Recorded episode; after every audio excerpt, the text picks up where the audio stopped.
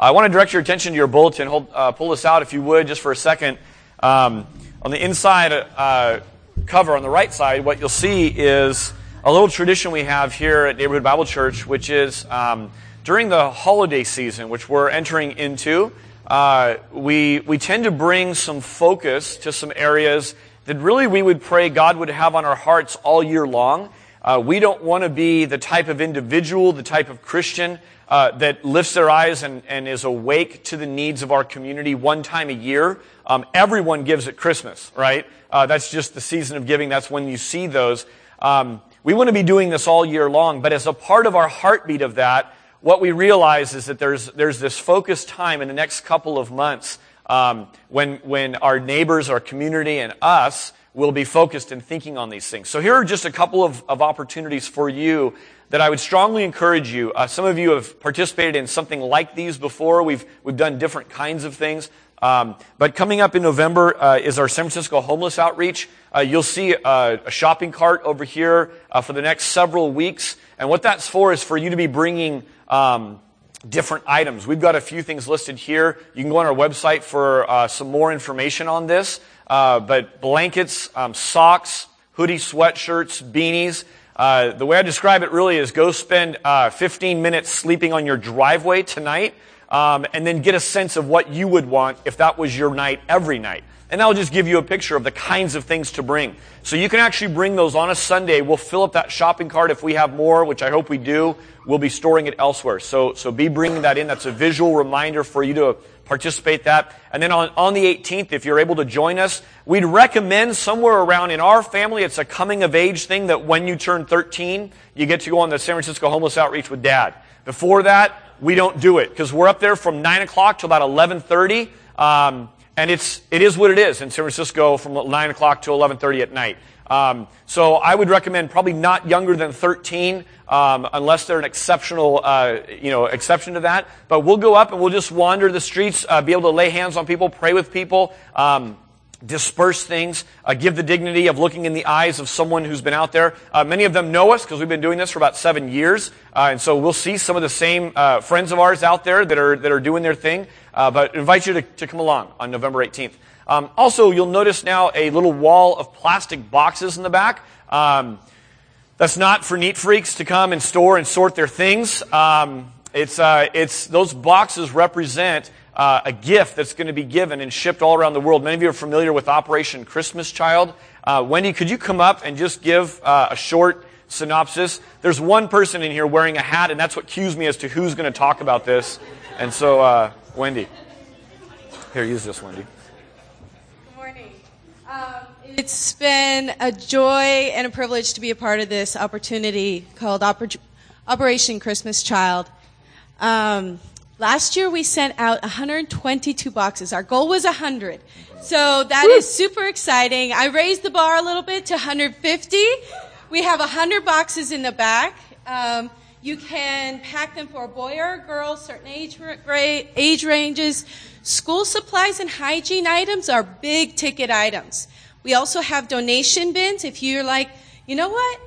I really don't have any desire to pack a little box, but I would love to contribute. We have um, boxes designated for toys, school supplies, hygiene, and other items. In each box, there's a packing list. So you have uh, suggestions on what you can give. Also, hard candy and uh, Ziploc baggies are important too because if you give uh, because they don't, a lot of kids around the world don't get hard candy, especially American hard candy. Uh, it's a big deal. And um, so, yeah, it's um, amazing the stories that you hear of the children receiving these boxes. And I hope next week to be able to share one of those testimonies of uh, seeing children actually getting these boxes and what a difference it makes in their life. So, thank you. Thanks, Wendy. You'll be hearing more about that just in the weeks to come. Thank you. Um, and then one other one that we have uh, that more inform- information will be coming, but many of you are familiar with it. It's called the Help One Child Christmas Party. Um, Ron and Vivian Rose have been on the front lines of foster care for a couple of decades now. Uh, Ron is in China. Vivian is in Portland. So some of our big spokespersons for it are not with us this morning. But in the weeks ahead, you'll learn more about this too. It's basically a Christmas party that many of you have participated in. Uh, it's hosted by a church up the peninsula a little bit. And it's just an opportunity to, um, to just be a blessing to the, the many in our, in our own county who are going to bed tonight without a father, without a mother uh, in, a, in, a, in, a, in a system. And, um, and it's just an opportunity to, to acknowledge that and give and help, uh, help that cause out a little bit. Uh, I need Clink and I need Lisa to come on up right now. Um, many of you know that uh, for the last two years now, uh, we've been praying and, and just asking God how He would use some of our back parking lot uh, area, some of our back lot, and we've used some of it for parking. Uh, in October of 2010, we began a, a community garden. Uh, at the forefront of that, when I went to the elders with this, we put it in the budget before we really had um, a complete vision for it, but we knew God wanted to do something, and God was lining up so many things that was indicating that a, a garden was going to be the vision behind it. Um, the elders told me that what had to happen with that is that's a great idea, but you can't lead it. And that was a great call. Uh, I began praying. I said, God, I really, we need someone in this role who will champion this, um, who will keep at the forefront what we're doing with our garden. We're not trying to win uh, the best pumpkin award at the county fair. We're not trying to get the best tomatoes for our salad. This is a whole, this whole thing is to be a blessing to the community and build a bridge so that we can share the gospel with people. And so, uh, Clink stepped in in October of 2010. Um, and for the last two years, that ministry has been a little metaphor of what a garden's all about. There's been some hard ground to break up. There's been some tilling. I'm going to butcher all the garden terms. Clink's going to just get mad in a second. But there's been planting, there's been fertilizing, there's been all this stuff. And it hasn't been just this giant season of growth, although we've been able to see God move and work in that. Um, and right now, we are in a season where God's raised up and is transitioning. And this morning we're making the announcement um, that Lisa Downey is going to be uh, the new director of the garden ministry. Um, so give it up for Lisa. Um, I want to say this too. Uh, this is just one of the reasons I want this up front is this. We say all the time um, that if, if this church were limited to just a few leaders uh, so, sort of at the top, that we're dreaming up all the things we should be doing, this church would be stifled. We would be, we would be laser focused on a few things that a few people dream up. Uh, we believe in the Bible, and the Bible teaches that the, the priesthood of all believers, that all of us possess the Holy Spirit if we believe in Jesus Christ, right? So, therefore, we are constantly challenging people. We're challenging you to say, as you see a need, as God raises up a ministry in you, you act on it. You come to the leaders and we'll pray with you. We'll help enable you. According to Ephesians, we're to be equipping you for ministry. And this is an exact picture of that. The beautiful thing is that Clink isn't walking away in a huff. Instead, he's going to stay on as an incredible part of the garden ministry. But what we've recognized in Lisa is that God's really raised up Lisa for a new season of this ministry as we go um, even more into the community with it. So before we move on, I just want to give my thanks to Clink. Um, to, to, he had a hard role for two years uh, pressing forward in this ministry. Um, so Clink. We're not, we're not really a clap happy church here where we just do this all the time. Uh, and I can assure you that for two years, he didn't pour blood, sweat, and tears into this for that. Uh, but, but it is, but it is good to acknowledge. Uh, it is just good to acknowledge though and say, um, there are so many times where, where I just pull up and Clink's here all the time um, with this, and it's been a it's been a really really cool thing and a neat season that God's that God's brought it through. I want to give Lisa a couple of minutes just to share um, not only some of the things on her heart, but also just um, how how you can be involved in it as well. So, Lisa.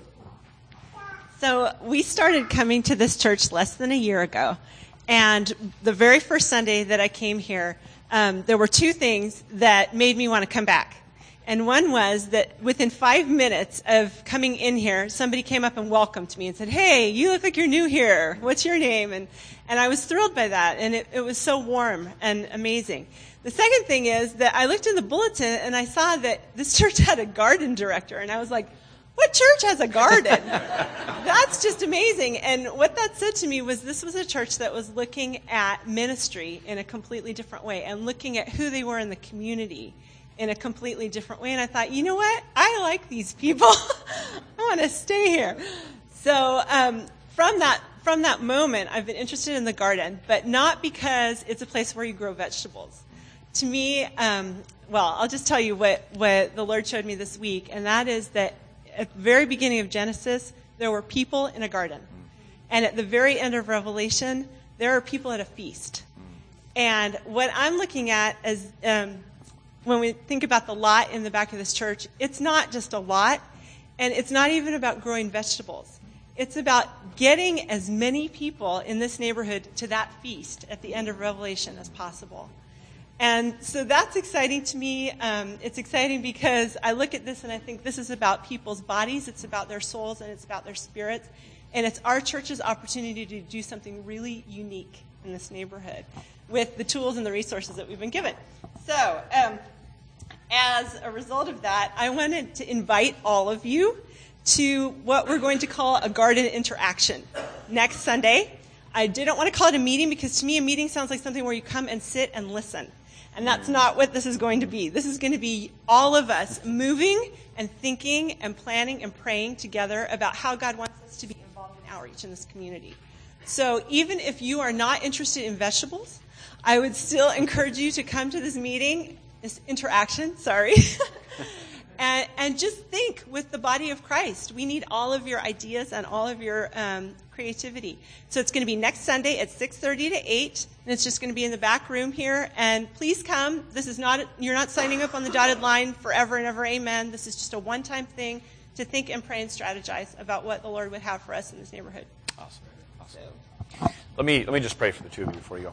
God, I just thank you for um, the ministry that you've welled up in, in our hearts, God. We recognize and give you all the glory. It's your grace to lift our eyes from our own needs to the needs of other people. That's a, that's a picture of you working in our lives. God, I pray for uh, Clink right now. I thank you for him, God, being willing and having eyes of faith to step out and follow your leading, even though it wasn't a clear path. I thank you, God, for his perseverance um, Lord, we talked a few weeks ago about patiently suffering, and Clink has, um, Clink has poured his, his life into this. I, I see it, Lord. I see that he's done it unto you. I pray that you'd richly reward him for that. I thank you, God, that as we're seeing some fruit and uh, we have uh, renewed vision and renewed clarity, God, that you would fill up these two, Lord, to work together. I pray that many would come around them, uh, some who are skilled at gardening, many who are not, God, that that have a heart and eyes to see um, ways to bless and minister to the whole to the whole being uh, of people in this neighborhood. God, our heart really is is for those around us, Lord, who haven't tasted uh, even a crumb of your love and of the fellowship of the warmth that Lisa described. Um, God, we pray that you would use the resources that you've entrusted to us uh, to just be a blessing, God, to this community. In Jesus' name we pray. Amen. All right. Thanks, guys. All right, uh, children, you are now dismissed uh, to head off to your classrooms. And the rest of you can open up to James 5.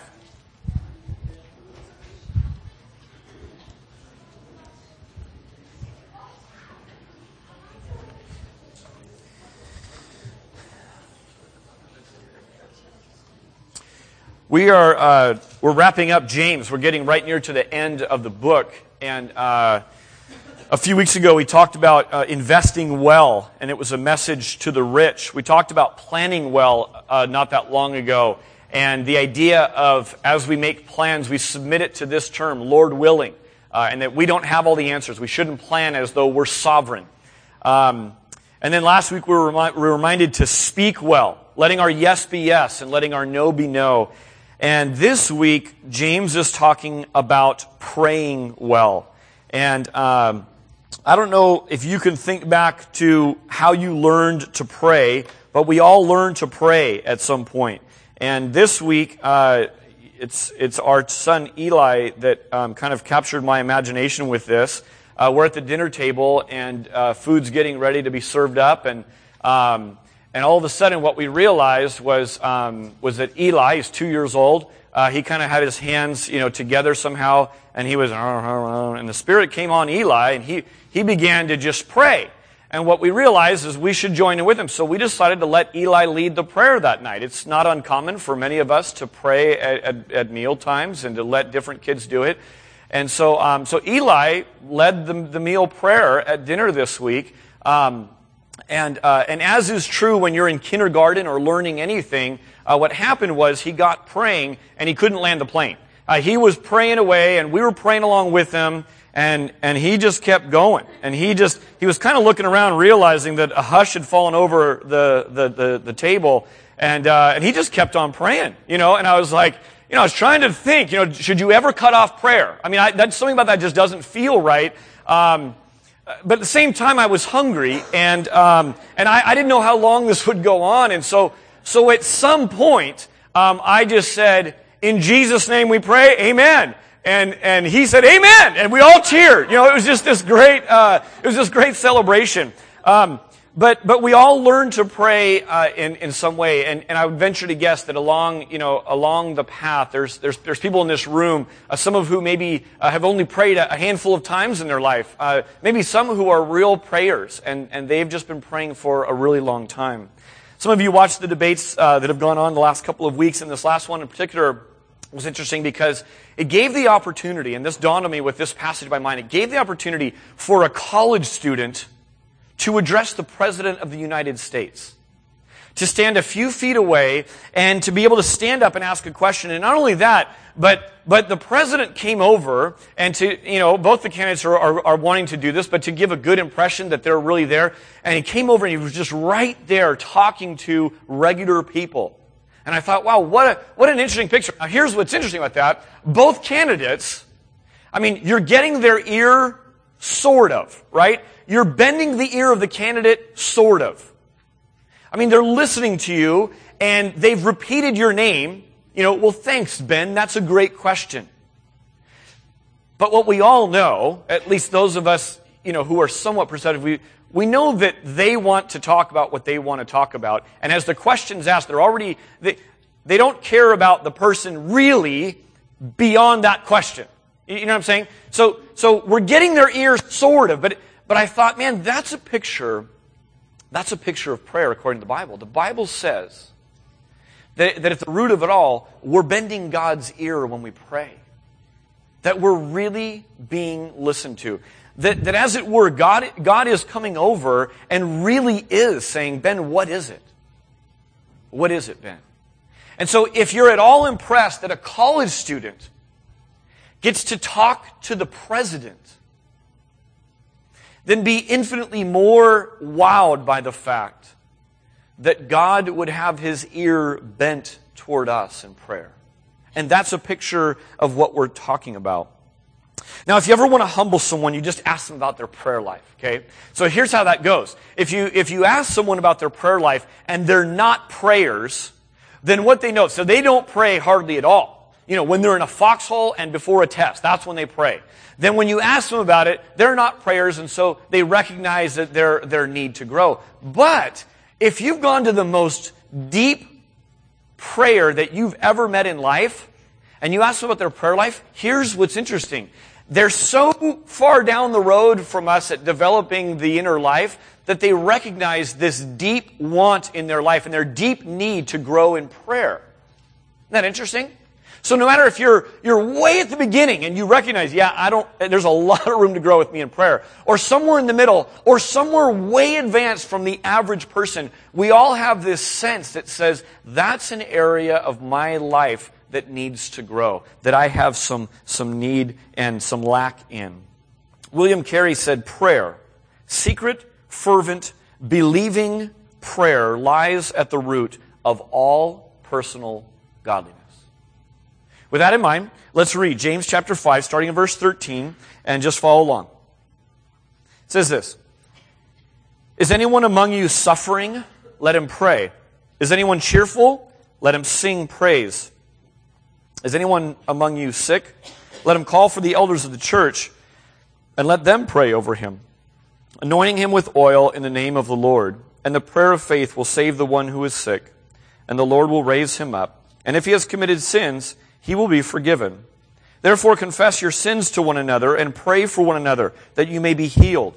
The prayer of a righteous person has great power as it is working. Elijah was a man with a nature like ours, and he prayed fervently that it might not rain. And for three years and six months, it did not rain on the earth. Then he prayed again, and the heaven, and, and heaven gave rain, and the earth bore its fruit. Now, people ask me sometimes, um, how do you really get things out of the Bible? I mean, I read it, but sometimes I don't get it, or sometimes I don't get the things I think I'm supposed to be getting. Um, here's a little here's a little tip if you don't already do this. One of the ways to get the Bible, and you think about many other disciplines uh, practice this as well, is you just begin to ask questions of it. You begin to ask good questions of it. Here's just kind of a, a, a brief one from what we just read. What kind of suffering is being talked about in verse 13? What kind of sickness is being talked about? Why are the prayers of elders different from others? What is meant with the anointing of oil? Does a prayer of faith always restore? Why does James all of a sudden use an illustration about rain in the midst of everything? So you could go on and on with this, right? Just, just reading a passage and just beginning to ask some good questions about it will help you start to interpret it and, and discover the meaning of it. One of the basics of interpretation, too, is to interpret in light of context. So you look at sentences preceding and following it, paragraphs, chapters, and the whole book. So, with that in mind, as we get to this passage, this passage, you may or may not know, is actually quite controversial and quite talked about and used by different streams of religion to kind of proof text why they do what they do. And it's pretty interesting. I don't want to bring up the controversy this morning. You can read commentaries and jump online for some of that. What I'd rather do, though, is I'd like to lift your eyes and point your eyes to the overriding, quite obvious thrust of this passage. First of all, in the idea of, of uh, interpreting in light of context, James is writing to who in this book? We've talked about this many times throughout this series. Who is James writing to? And if you don't know, where would you go to discover that typically? To the beginning, right? Who's he writing to? To, to the dispersed Jews, right? Dispersed is code for what? The persecuted. They're dispersed because of persecution, right? They've been driven from their homes. They've been driven from their jobs. When he's writing about suffering, he's not just talking about the common cold. He's talking about a life being totally disrupted.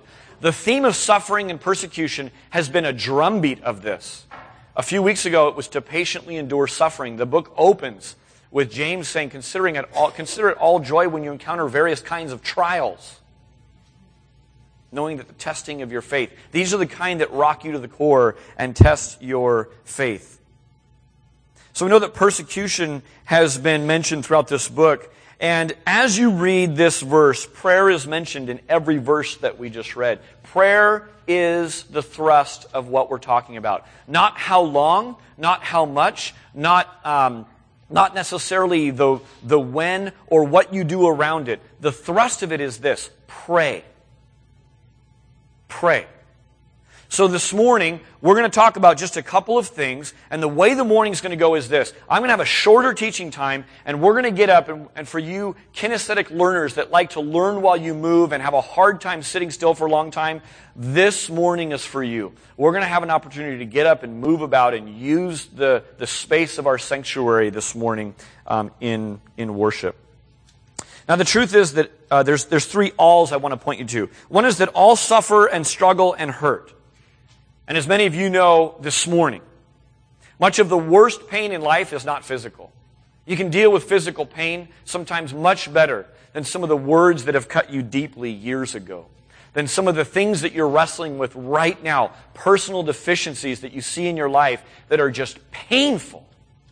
And you say, What I wouldn't give to have just had uh, a severed artery somewhere, or a bad ligament somewhere, where I could see my knee put a brace on it, and deal with it.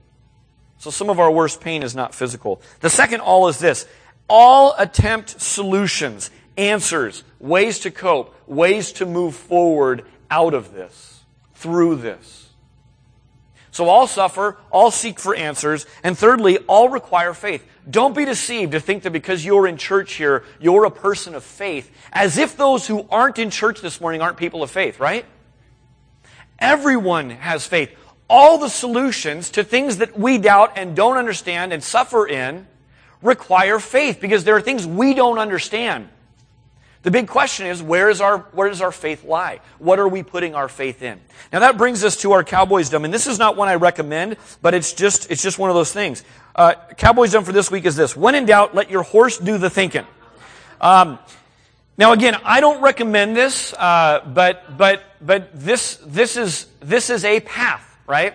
Uh, this is a, a little cowboy truism that, that has, that has survived uh, several decades, if not a couple hundred years. So cowboys turn to horses, Christians turn to God. Uh, I want to just point out a couple of seasons that you might be in uh, and, and, and the, the truth that we're to pray through all of them. Badwater Basin is down in the southern, southwestern portion of California. It sits at 252 feet below sea level. Now let that represent those low times. Is anyone among you suffering? Let him pray. When you're suffering, you feel like you're in uh, the Badwater Basin. As we just said, everyone seeks to make sense of suffering and for a way out. How do I get out of this? How do I get through this? And where you turn in your suffering reveals what you really think is your Savior. Let me just ask you a question. When you are sick, uh, do you treat only the, the physical symptom? Do you ever ask why you are sick? Do you ever go and seek advice or do you silently sit and endure sickness? Do you make changes so that you're not sick anymore or do you tend to stay in that same rut and instead of getting deeper and deeper into it, you just keep treating the symptoms? Now these are just some overarching things of when you're sick. How do you deal with it?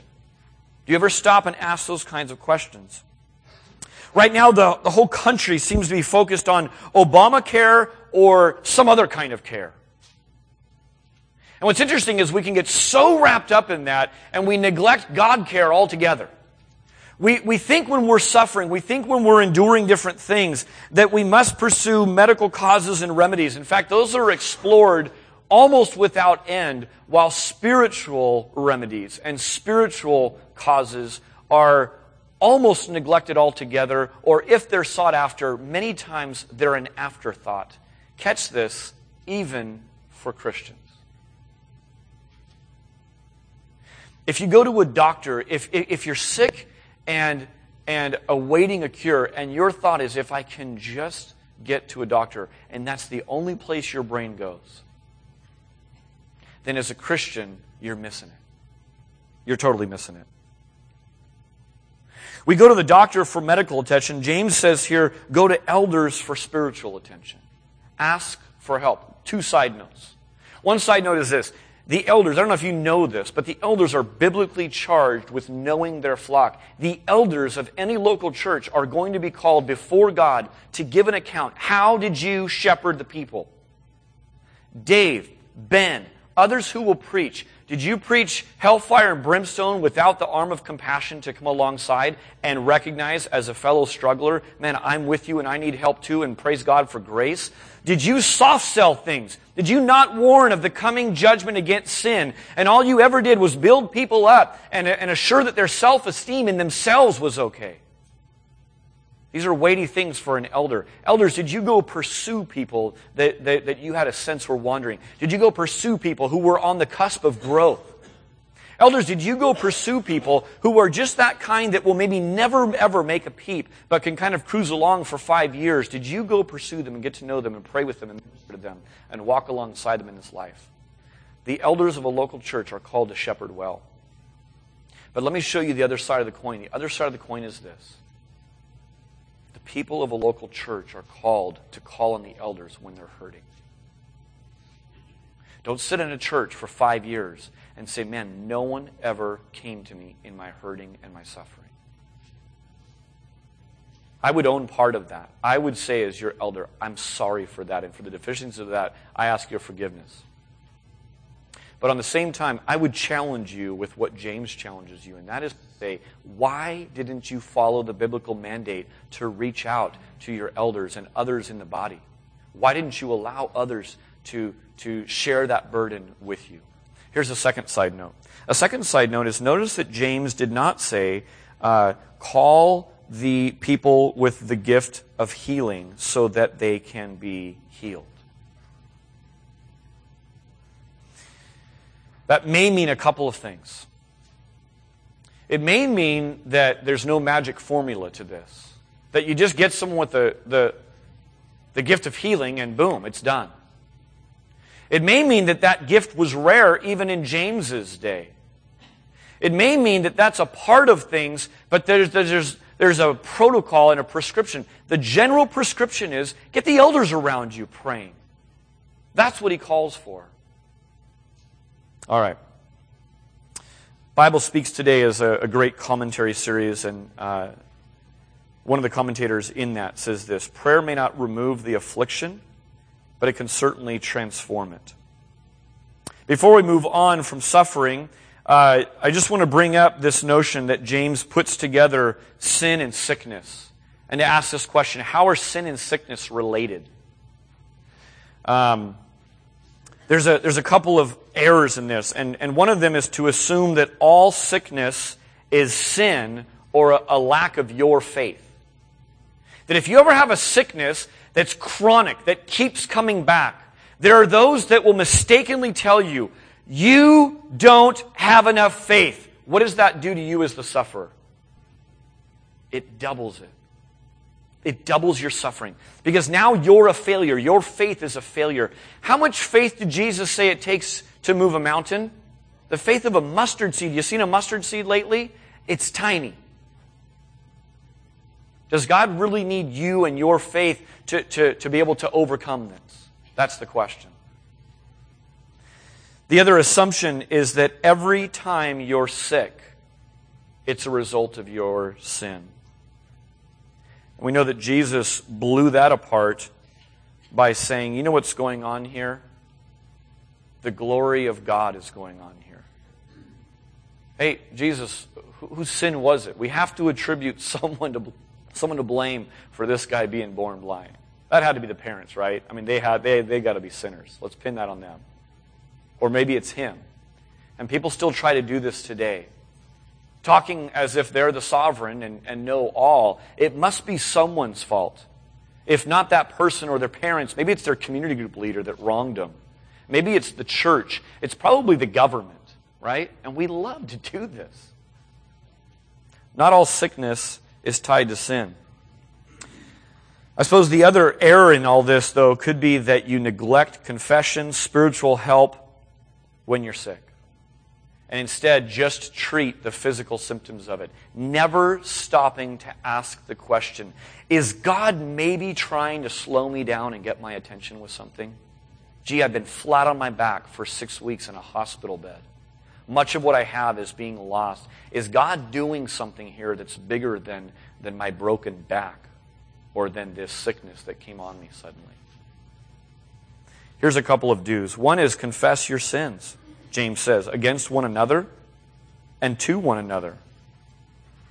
He says, do pray for one another so God may heal you and them. And the implication is physically and spiritually.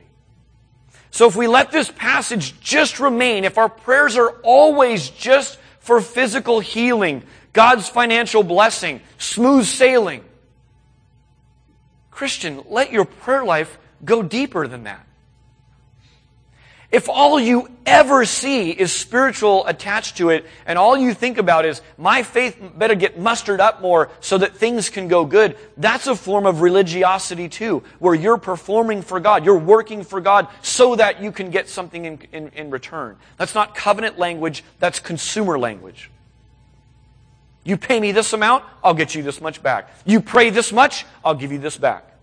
You don't live up to your end of the bargain, you're getting dinged for that. There's a, there's a premium that you didn't make, and so I'm going to ding you in some way. Let's erase that thinking from our lives.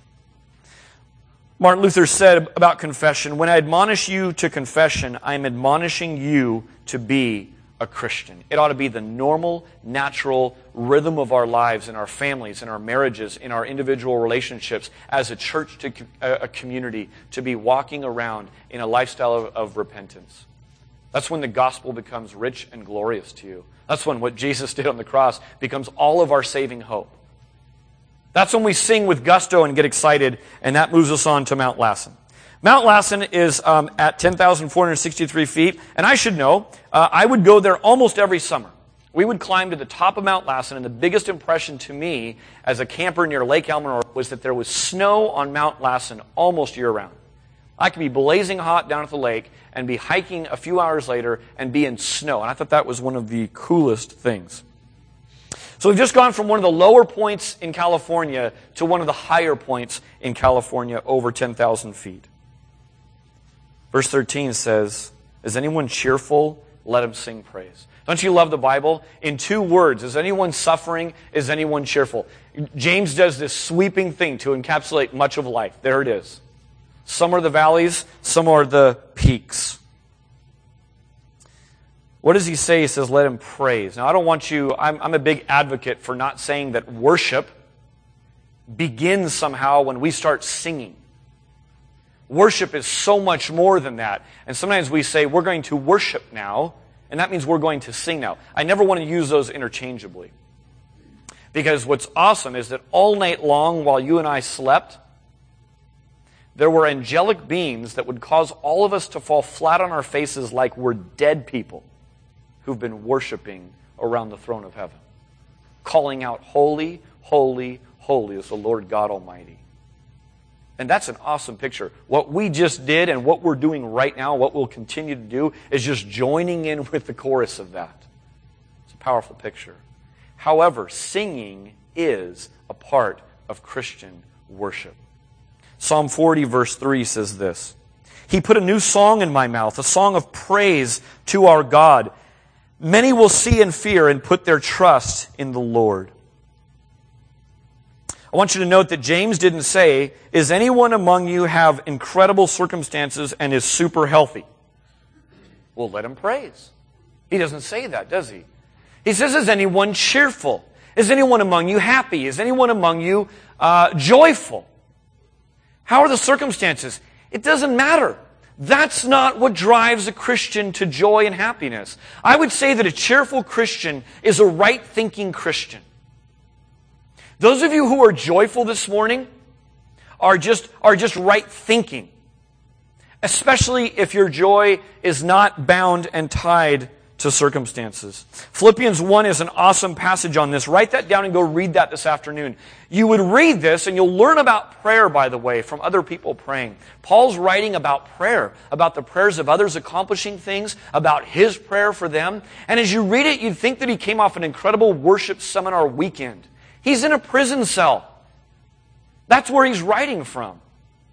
And it's an awesome picture to say, wow, that's that's underscoring, that's a, that's a living picture of what James is talking about when he says, consider all joy when you encounter various trials. Some of you are saying, well, I'm not that into singing. Many people, when I talk to them, they go, do you guys sing at your church? I go, yeah, we love to sing. Yeah, I'm not really that into singing. Now, I get that. And, and I understand, especially when you're new to church, it's kind of awkward because there's not many places that you walk into in your normal life when all of a sudden you're expected to join in and start singing. You know, seventh inning stretch, okay, you know, but it's not required. Uh, so there's, there's very few places, and so it feels awkward to people. But let me say this that as a Christian, when God does something in your heart, there's something that goes on, and it's exactly what Psalm 40 says. It says that He puts a new song in your heart. All of a sudden, those who aren't that into singing are finding themselves wanting to sing. They're wanting, they have a reason to sing. And it's not just sing because they're into singing now and it fills them up. It's singing, catch it, so that many will see and fear and put their trust in the Lord. It's a song for the nations. It's a song so that people can see, wow, you weren't that into singing. And now you're singing like a giddy schoolboy. What's happened to you? It's back to our Smitten series. Remember that?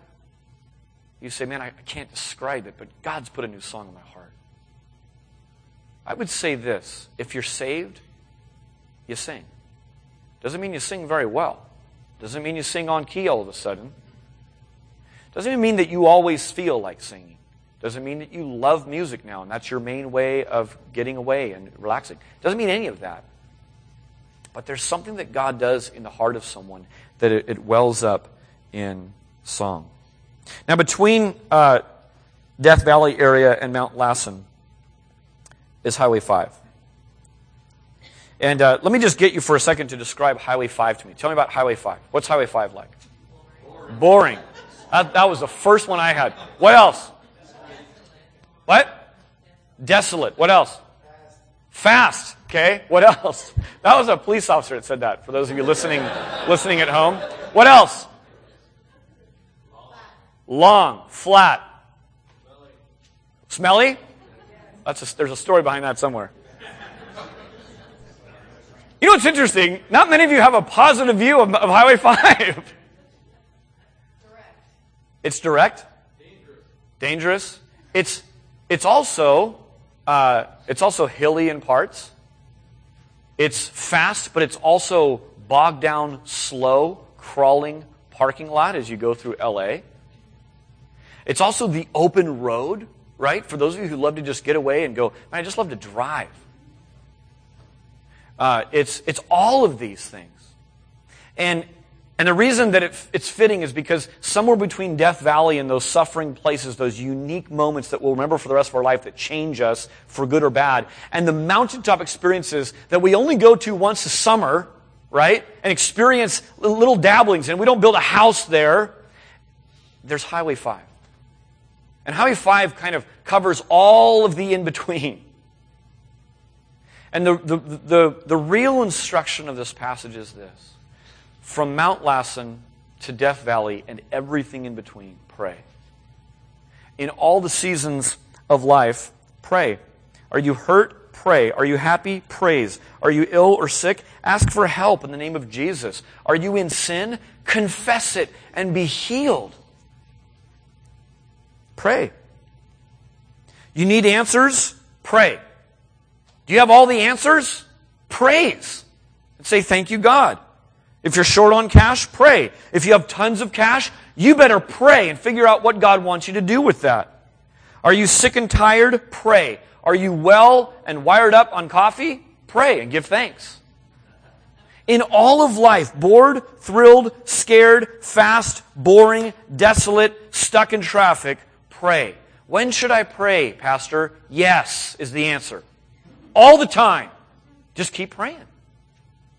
It's appropriate to end a prayer time this morning. It's appropriate to end a prayer time at a meal. It's appropriate to end a prayer time after a time of fellowship with this. God, we're saying amen. We're saying yes to all of this, but the conversation just keeps on going as we head out the room.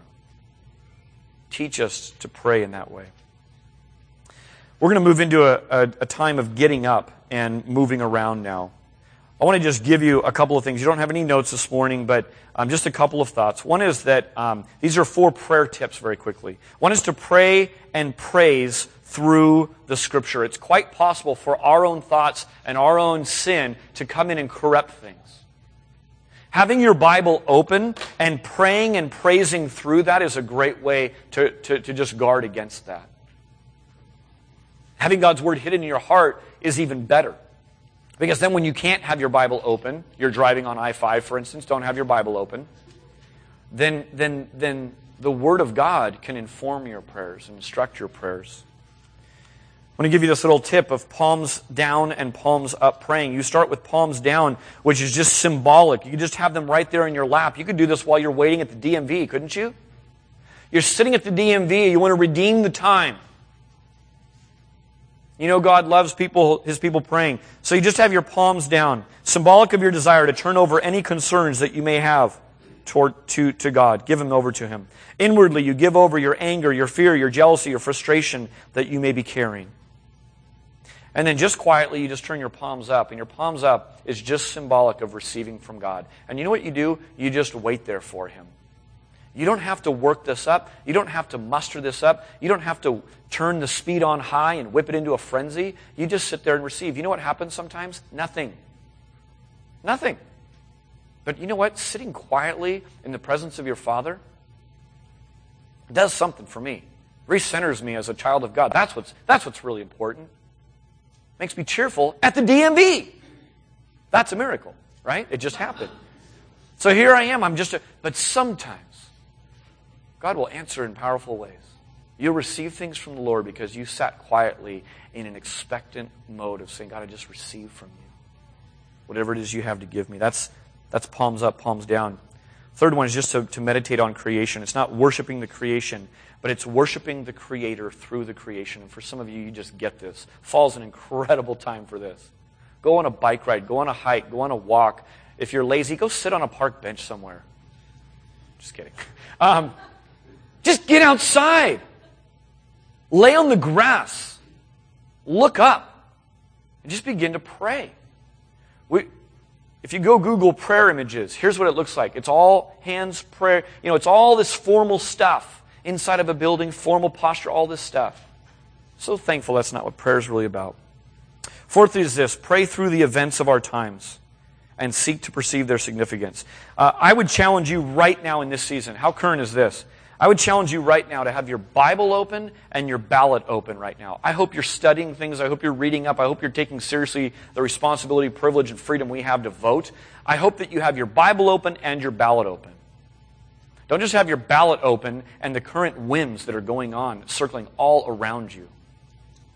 I'm not going to stand up here and tell you to vote one way or the other on things, but I'm going to tell you how to vote. You ought to vote as a Christian with your Bible open. You ought to vote with God on the issues. You ought to vote with God on the candidate. You ought to vote with God on whatever measures on the table. There's no party that we align with as a Christian that is our Savior, that has all of the answers. I learned a new, uh, I learned a new phrase. I think I'm going to change my Facebook status to dependent independent. I'm a dependent independent because I'm dependent on God. That's my political leaning. That's what I filter everything through is I'm dependent on God. You can do that beyond voting time, though, by just having the news open and a Bible open and say, God, what does the rising price of crude oil mean? What are you doing in that? What is the, the nonsense going on, the evil going on in Syria? What are you doing in that? God, there's a little festival going on in my county. What are you doing in that? And you just have the news open and you're mindful of a sovereign God that rules over everything and notices everything, and you, and you pray in that way. Final thoughts before we move to our thing is this. Understand that there's a progression in the spiritual life. So this morning, we're going to give you time and space to pray.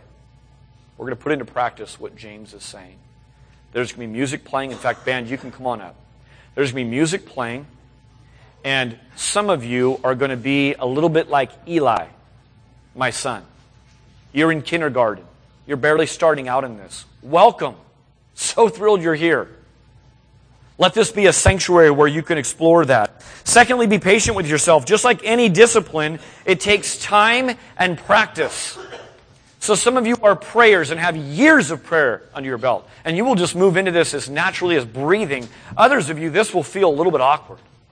You'll say, wow, I'm just not used to that. Be patient with yourself. Finally, don't get discouraged. It's difficult to cultivate the inner life. There's an enemy that doesn't want you to cultivate the inner life. It'd be easier if I said, everyone do 10 push ups right now, than to say, I want you to, to, to bring your heart quiet before the Lord and, and begin to pray. But we're going to take time to do it because we value it. As we move into communion, I just want to center our thoughts around a scripture like I already challenged us to do. Here's how the rest of our time is going to go.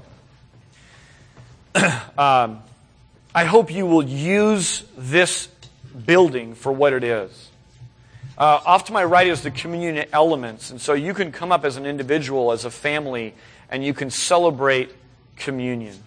I'm going to read a passage in a moment that talks about the blood of Jesus and the body that he allowed to be broken so that our sins could be forgiven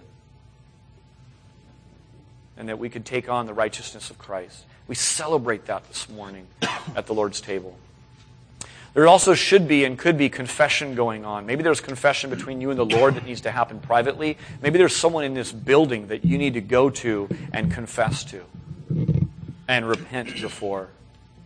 Let's allow for that to happen. Up front here, we've made essentially a giant kneeling area where you can come and pray. If you want prayer, come and pray. If you want to pray in a different way than just quietly sitting in your seat with the same posture, come do something different. There's an amazing thing that happens when your body is in agreement with what your spirit is saying. And when you're on your knees before the Lord, when your hands are open before the Lord, it's quite clear this isn't about you. None of you came in here this morning saying, I hope I get to go do that. Instead, we're saying, God, we're before you. Our body is humbled, our body's kneeling down before you. And we recognize you as the great king. Whatever your nature and manner of prayer, you're welcome to come up here and pray. Off to my left, uh, in the South, they might call it a praise station, but we decided to call it the table of never ending praise and thankfulness. So that's a long title, but uh, you can come up and you can write things on this paper. And we will just keep unrolling this paper as long as we need to. So you just keep writing the things that you're thankful to God for. And this giant roll of paper, even if we use that up, there'd be more to write. Amen? Finally, in the back, um, we're going to take up our offering a little bit different this morning. We're going to, we're to bring our tithes and offerings to a, a place and drop it in a white vase in the back. So if you have, if you have come and prepared to worship that way, go back and as a, as a symbolic uh, act. You just, you just go and give that to the Lord. Uh, notice that to your right is the San Francisco Homeless Outreach and some Operation Christmas Child boxes. Mindful of lifting our eyes to the world. Finally, along the wall here are these icons that we've been referencing for a good season of time now. Six of them. You could discover what they are back here in the Share Hope area. But you can pray for orphans around the world. You can pray for foster uh, kids. You could pray for international students and foreigners amongst us who are uh, who are in need of prayer. So as we sing, as we pray, uh, get up and move about. Let me close with this. Let me ask you to just close your eyes and bow your heads. If you've gotten anything at all out of following Christ, if His love has made any difference in your life, if being in a community of the Spirit means anything to you, if you have a heart, if you care, then do me a favor. Agree with each other. Love each other. Be deep spirited friends. Don't push your way to the front. Don't sweet talk your way to the top. Put yourself aside and help others get ahead. Don't be obsessed with getting your own advantage. Forget yourselves long enough to lend a helping hand. Think of yourselves the way Christ Jesus thought of himself. He had equal status with God, but didn't think so much of himself that he had to cling to the advantages of that status no matter what. Not at all. When the time came, he set aside the privileges of deity and took on the status of a slave, became human. Having become human, he stayed human. It was an incredibly humbling process. He didn't claim special privileges. Instead, he lived a selfless, obedient life and then died a selfless, obedient death. The worst kind of death at that, a crucifixion. Because of that obedience, God lifted him high and honored him, honored him far above anyone or anything ever. So that all created things in heaven and on earth, even those long dead and buried, will bow in worship before this Jesus Christ and call out in praise that he is the master of all to the glorious honor